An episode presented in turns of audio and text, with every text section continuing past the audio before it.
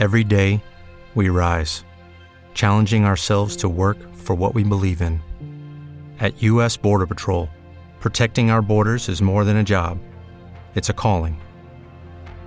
Agents answer the call, working together to keep our country and communities safe. If you're ready for a new mission, join U.S. Border Patrol and go beyond. Learn more at cbp.gov/careers.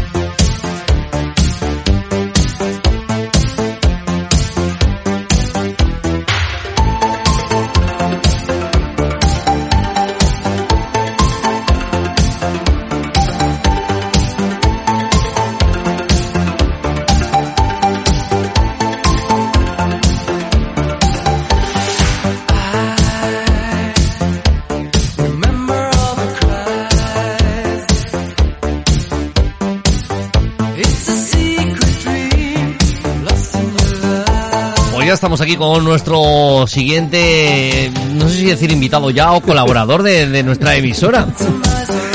Hola, buenos días, Edu. Jesús Sí, Laboreo, buenos días, ¿cómo estás? Pues estamos bien o intentamos estar todo lo bien que podemos dentro de las circunstancias que son muy duras, siempre lo decimos, cada vez lo son más.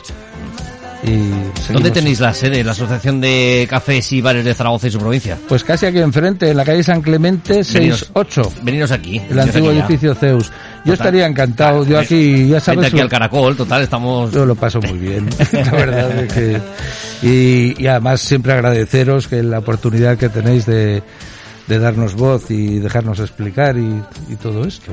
Bueno, eh, nos enfrentamos hoy a otra nueva norma diferente. Sí. Eh, hoy día 15 de diciembre, las medidas pasamos a fase 3.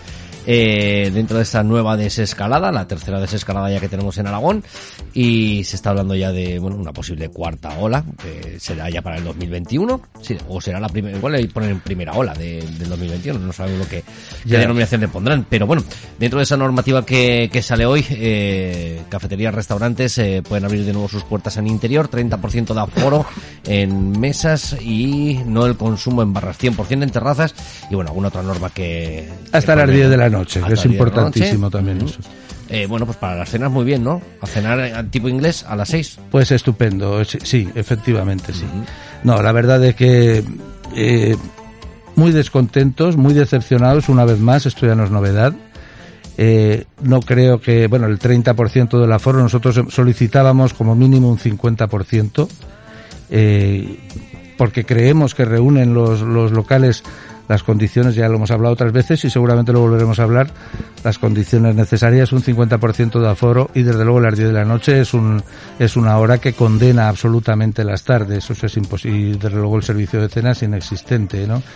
Eh, podría haberse dicho en una de estas a, a las, hasta las 11, por ejemplo, que esta hora quizás de 10 a 11, pues a lo mejor ¿Y qué problema hay que sea las 10, las 11, las 12? pues eh, el problema es que se, se hagan las normativas eh, completamente de espaldas a- al sector. De espaldas al sector al que nunca se ha escuchado, solo se le ha citado dos veces justamente para comunicar diez minutos antes, un cuarto de hora antes, lo que ya estaba decidido y a eso lo llaman interlocución. Mm, sí. sí, bueno, Y luego pues tenemos estas otras cosas, por ejemplo, eh, la consejera pues decía estos días atrás que que bueno que la hostelería no estaba cerrada en Aragón. Del- ¿Eso quién lo ha dicho?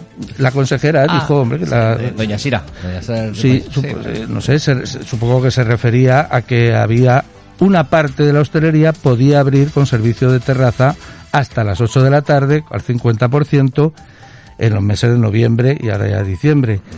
Pero, y decir también que, eh, Porque quiero decir, más del 60% seguramente, según nuestras estimaciones, de los bares, ni pese a las ampliaciones que ha habido y, pese a que se ha flexibilizado, esto es cierto, por parte del Ayuntamiento de Zaragoza y creo que de otros, eh, la, la, norma para poder establecer eh, más veladores en, la vía pública, pues esto desde luego pues no, no, no alcanza a todos ni muchísimo menos porque unos por, por sitios, por su lugar, por, eh, por su estructura no, no pueden montarlo. Más de un 60% desde luego han estado cerrados las últimas siete semanas, casi dos meses. Y luego también habría que recordarle cuando, cuando también dice que, que Aragón, que por esto de que, que, tenía una norma mucho más flexible, que había muchas menos restricciones que en el resto de España, pues habría que recordarle que Aragón, eh, bueno, efectivamente tú decías, viene la cuarta ola, el resto de la, para el resto de España será la tercera. Para Aragón se dice la cuarta, así con naturalidad, como si, como si nada, como si sin ninguna explicación más.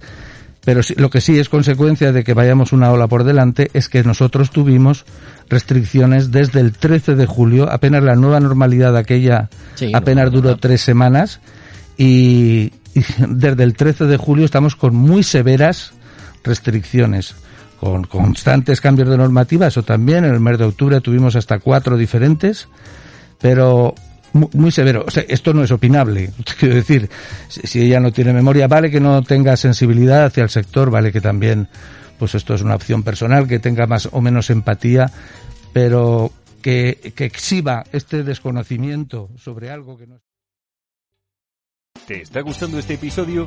Hazte fan desde el botón apoyar del podcast de Nivos. Elige tu aportación y podrás escuchar este y el resto de sus episodios extra. Además, ayudarás a su productor a seguir creando contenido con la misma pasión y dedicación.